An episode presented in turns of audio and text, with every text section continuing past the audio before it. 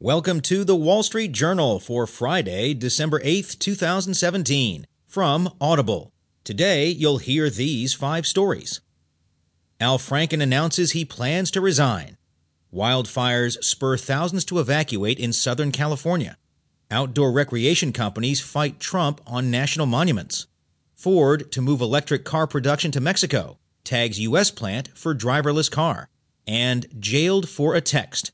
China's censors are spying on mobile chat groups. From the politics section of the Wall Street Journal, Al Franken announces he plans to resign by Natalie Andrews and Janet Hook.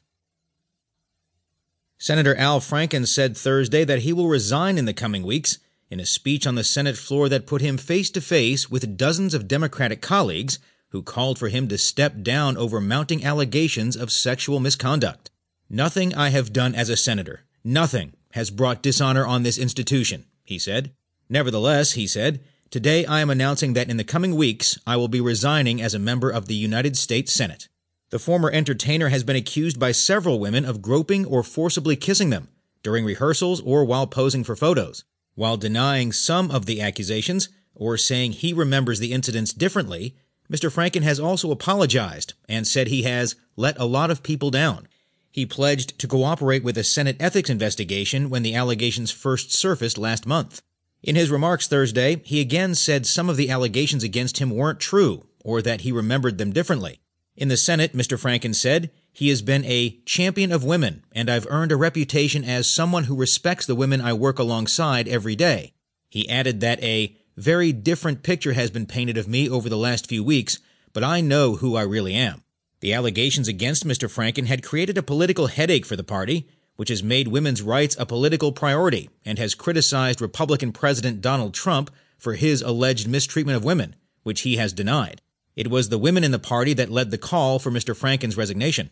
Senator Amy Klobuchar, Mr. Franken's Democratic colleague from Minnesota, issued a statement saying that she had discussed the matter with him Wednesday and viewed it as the right decision. Acknowledging it was a very tough day for Mr. Franken and his family, Ms. Klobuchar said, In every workplace in America, including the U.S. Senate, we must confront the challenges of harassment and misconduct. Nothing is easy or pleasant about this, but we all must recognize that our workplace cultures and the way we treat each other as human beings must change. Ms. Klobuchar was one of more than 30 Democratic senators who had called Wednesday for Mr. Franken to resign.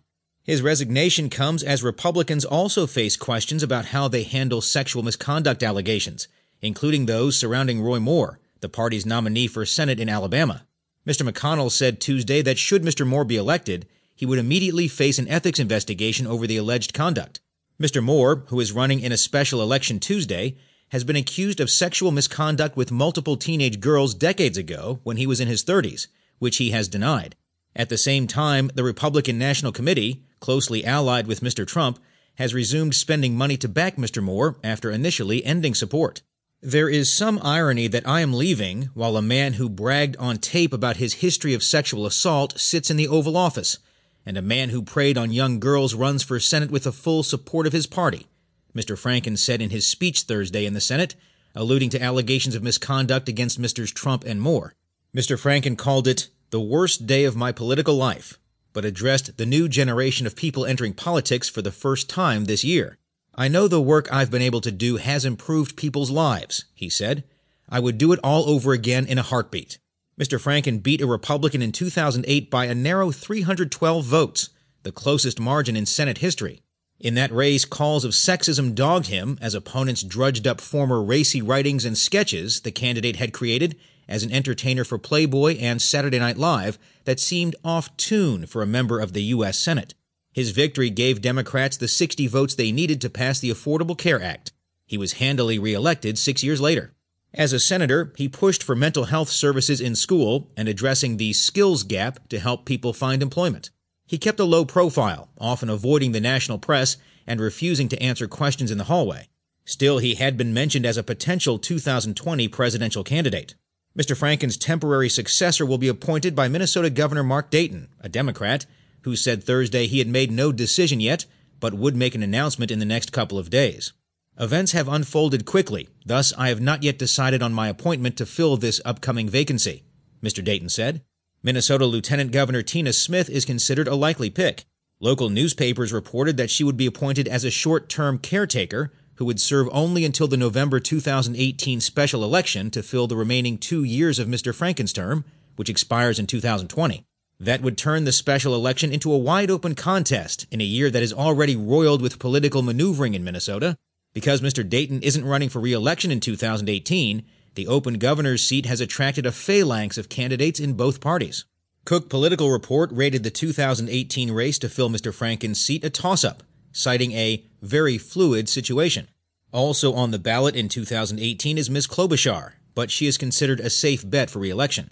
Capitol Hill has been shaken by claims of sexual misconduct and harassment in recent months. Representative John Conyers, Democrat from Michigan, this week said he would be leaving Congress after facing calls to step down over allegations of inappropriate behavior.